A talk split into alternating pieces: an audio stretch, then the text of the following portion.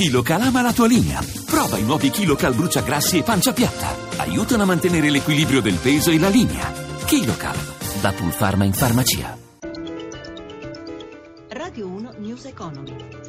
17.32, buon pomeriggio, ben trovati da Luigi Massi. Borse europee oggi in terreno positivo, sui mercati finanziari però torniamo tra poco per la chiusura in diretta di Piazza Affari. Intanto parliamo di previdenza, sono oltre 18 milioni le pensioni erogate dall'inizio dell'anno, quasi 2/3, fa sapere l'Inps, che non considera nel calcolo però i trattamenti pubblici ed ex Empals, sono inferiori ai 750 euro al mese. La cifra è indicativa perché non comprende eventuali altri redditi o prestazioni, ma rivela comunque una forte concentrazione dei trattamenti previdenziali nelle classi di importo più basso. Giuseppe Di Marco ha sentito il segretario della UIL Previdenza, Domenico Proietti. Noi lo sosteniamo da tempo che esiste un problema di adeguatezza delle pensioni in essere. In questi anni si sono profondamente impoverite nel potere d'acquisto. Per questo avevamo proposto di attuare appieno la sentenza della Corte Costituzionale che le rivalutava. E poi bisognerebbe riprendere un processo più generale di rivalutazione degli anni di contributi versati. Il 51% delle prestazioni erogate sono di natura assistenziale. Non converrebbe separare la gestione di quelle di natura assistenziale da quelle di natura previdenziale? È una battaglia che la UIL fa da anni, purtroppo finora inascoltata. Bisogna fare una grande operazione verità. Se si separa la previdenza dall'assistenza si dimostra che c'è una completa sostenibilità economica delle pensioni e bisogna che la fiscalità generale, tutti i cittadini, si facciano carico giustamente di assistere i più deboli, in questo caso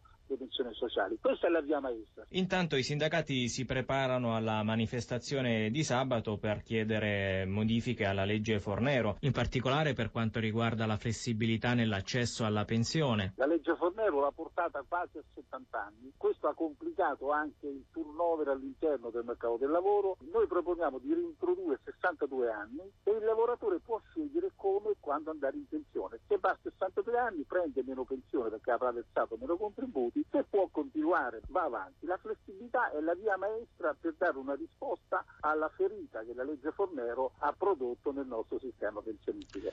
Cambiamo argomento, le piccole e medie imprese italiane agganciano la ripresa e marciano ora a ritmi di crescita ben superiori all'incremento medio del PIL, un dinamismo che sta permettendo la creazione di molti nuovi posti di lavoro. Sono dati dell'osservatorio della CNA, sentiamo il presidente Daniele Vaccarino al microfono di Gelsomina Testa. Credo concorrano due fattori. Il primo, un aumento di fiducia rispetto al futuro che galvanizza un po' il settore. Il secondo è il fatto che la piccola impresa ha questa grande capacità di cogliere il vento, come si può dire, per capire quando può iniziare nuovamente a svilupparsi. Noi abbiamo un dato interessante perché l'occupazione è cresciuta dello 0,4% a febbraio sul gennaio e soprattutto del 2,5% sul febbraio 2015. Sono cambiati però i tipi di contratti. Fino al 31 dicembre 2015 ovviamente sono stati utilizzati più i contratti a tempo indeterminato sfruttando le detrazioni fiscali. Venute meno questa detrazione riprende con più forza il contratto a tempo determinato, anche perché è stato facilitato dall'ultimo decreto Poletti. Qual è il livello dell'occupazione nelle piccole e medie imprese a febbraio? Il dato più interessante è che mantiene un 87,8% che riguarda contratti a tempo indeterminato. Questo significa che sicuramente le imprese piccole utilizzano anche i contratti a tempo determinato, ma la maggioranza diventano contratti stabilizzati.